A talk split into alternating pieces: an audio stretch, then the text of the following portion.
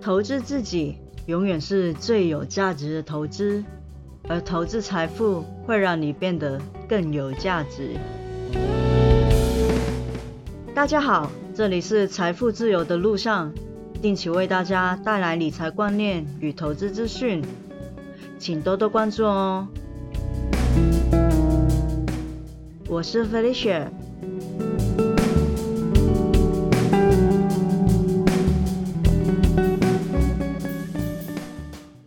最近没有必要的话，真的不要外出了。为了自己，也是为了家人着想。因为停课，孩子们都在家的爸爸妈妈一定很头痛，要整天照顾小魔王们，一定很辛苦。大家再加油努力一下，短暂一两个月的难受，总比死伤无数好。我们都不想要跟病毒长期共处，每个人多尽责一点，做好自己的本分，整个社会都会安全一点。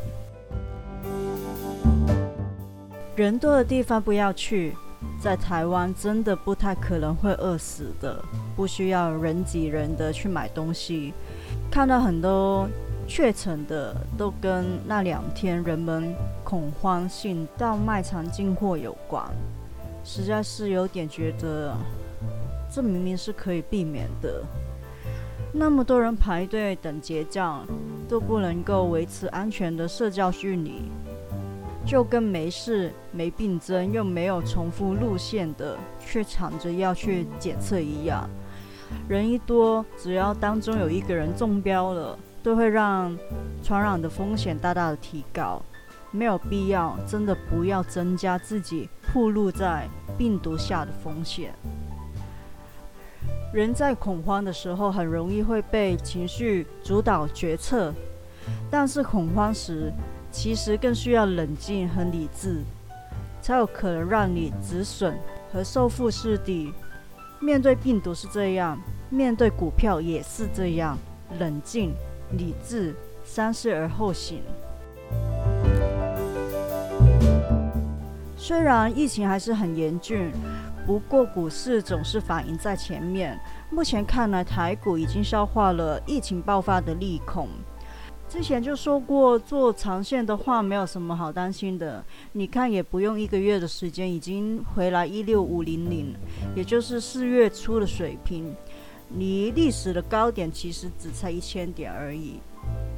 如果没有融资融券的话，又是遵守逢低分批加码的原则，应该可以把好的股票抱得很牢，甚至趁着低档的时候入货。当股市回到上升趋势的时候，会有更多的筹码赚取更多的报酬。做短线的朋友就要留意一下，台股和个股很多都在月季的均线附近挣扎，寻求突破。这几天都可能会有一些压力，但是突破了的话，就是雨过天晴。如果所有的均线都已经站上了，就属于比较强势的个股了。MSCI 指数的调降，台股权重的生效日是在明天五月二十七的礼拜四收盘，所以明天也要小心，可能会有比较大的震荡或者是杀尾盘。做短的朋友一定要特别的注意一下。现在想要来布局投资的朋友，或许可以留意一下即将来到的直利率行情。搜寻一些常年直利率都不错，今年的直利率也不错，至少这五年都能够顺利填息的 ETF 或者是个股。要是本一笔还能够在相对的低档的位置，十五倍甚至是十倍不到的话，又不乏市场人气，会是更理想的标的。如果常年能够稳定的配息，而且及利率不错的话，就代表。公司的获利稳定是比较稳定的标的，而近五年都能够填息的话，某程度上也代表受到市场的青睐，比较不会说赚了利息但是赔价差。如果真的怕填不了息的话，除时之前有赚到价差，也可以先卖出。如果对那个股票有信心的话，可以抱住等填息。国际金融方面，这几天比较热门的新闻就是，巴菲特主导的伯克夏几乎出清了富国银行的股票，继去年大减码之后，第一季也减码到近乎是出清的状态。不知道这个决策是否受到富国银行一些负面的新闻和不看好它的未来发展影响。巴菲特的伯克夏也卖了一些能源类股和金融类股，主力加码的是一些消费类股和保险类股。不晓得是否认为船产股的股价已经反映价值，所以卖股改为持有现金来保守应对。毕竟这几个月的船产类股大涨，那个势头跟去年的科技股真的有点像。类股的轮动是否差不多要结束呢？ARK 基金的主理人木头姐的确是认为类股的轮动应该会在未来六个月内结束，消费的需求会转向服务业。在第一季，ARK 基金抄底了很多跌升的成长股，木头姐仍然看好成长股的长线发展。依旧认为创新的科技是不可逆的发展趋势。换句话说，就是创新的科技将会慢慢替代传统，而且是不可避免的事情。这一次的回档跌升，对科技成长股来说是健康的回调，也顺便清洗一下市场的浮额。或许木头姐还会很高兴，能够以相对便宜的价格入手很多她看好的成长股。另外，很多人在讨论的大概就是加密货币在这几天大跌又大涨，波动之大，已经不是坐过山车能够形容。所以我说要投资加密货币，心脏真的要很大颗，而且真的真的不建议在本来就高风险的投资上面还要再加杠杆，真的真的太高风险了。大跌的原因多半应该是受到中国当局打压控管有关，另外也似乎跟美股有所联动。很多人都说加密货币是黄金的替代品，是作为避险的用途。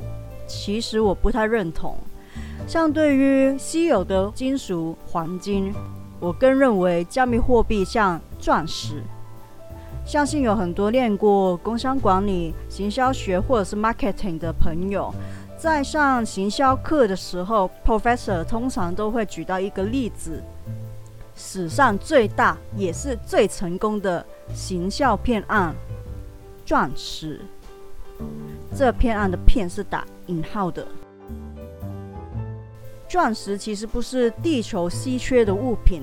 本身也没有什么价值，只是靠着很厉害的手段与行销的手法去赋予它有价值。简单来说，就是透过垄断，再把钻石跟爱情承诺连在一起，赋予不稀缺的钻石假的稀缺性和有价值的意义。其实仔细想一想，加密货币跟钻石不是也很像吗？虽然加密货币有很多的用途。除了一般人知道的交易，也有智能合约和建构更多区块链活动和 APP 的用途。然而，虚拟的世界也得跟现实有效的做连接，才有真正的实际价值。像是教育用途来说，目前很多加密货币在交易上处理的时间很长，或者是说交易的费用并不便宜，都不利于。作为普及的交易用途，其他的用途还得要求使用者有一定的技术，或者是对区块链有一定的理解，才比较容易去上手运用。对大多数的人来说，都是触碰不到的领域。在目前的情况来说，尽管加密货币有它的用处，但它的价值更多是像钻石那样，透过人们给予它意义。各路的人马行销或者是推广，到市场开始凝聚共识，认为它有价值。市场共识，加密货币值钱就是值钱，市场都不看好，认为加密货币没有价值的话，加密货币的价格就会应声的掉下来。那么，加密货币有未来吗？现在叠加，未来还会上涨吗？这完全都是市场的集体共识时啊，谁都说不准。不过在我看来，加密货币的确很有条件走上真正成功的道路，成为钻石之后的继任者。今天的节目内容就到这里，希望大家喜欢。喜欢的话，请分享给你的朋友、亲人听听看。在这个疫情爆发，可能大家都比较多居家办公的时候，或者是宅在家比较无聊、比较闷的时候，希望也可以为大家打打气。这个时候也不妨多学习一下，增进自己的见识。我是飞雪，谢谢大家，我们下次见，拜拜。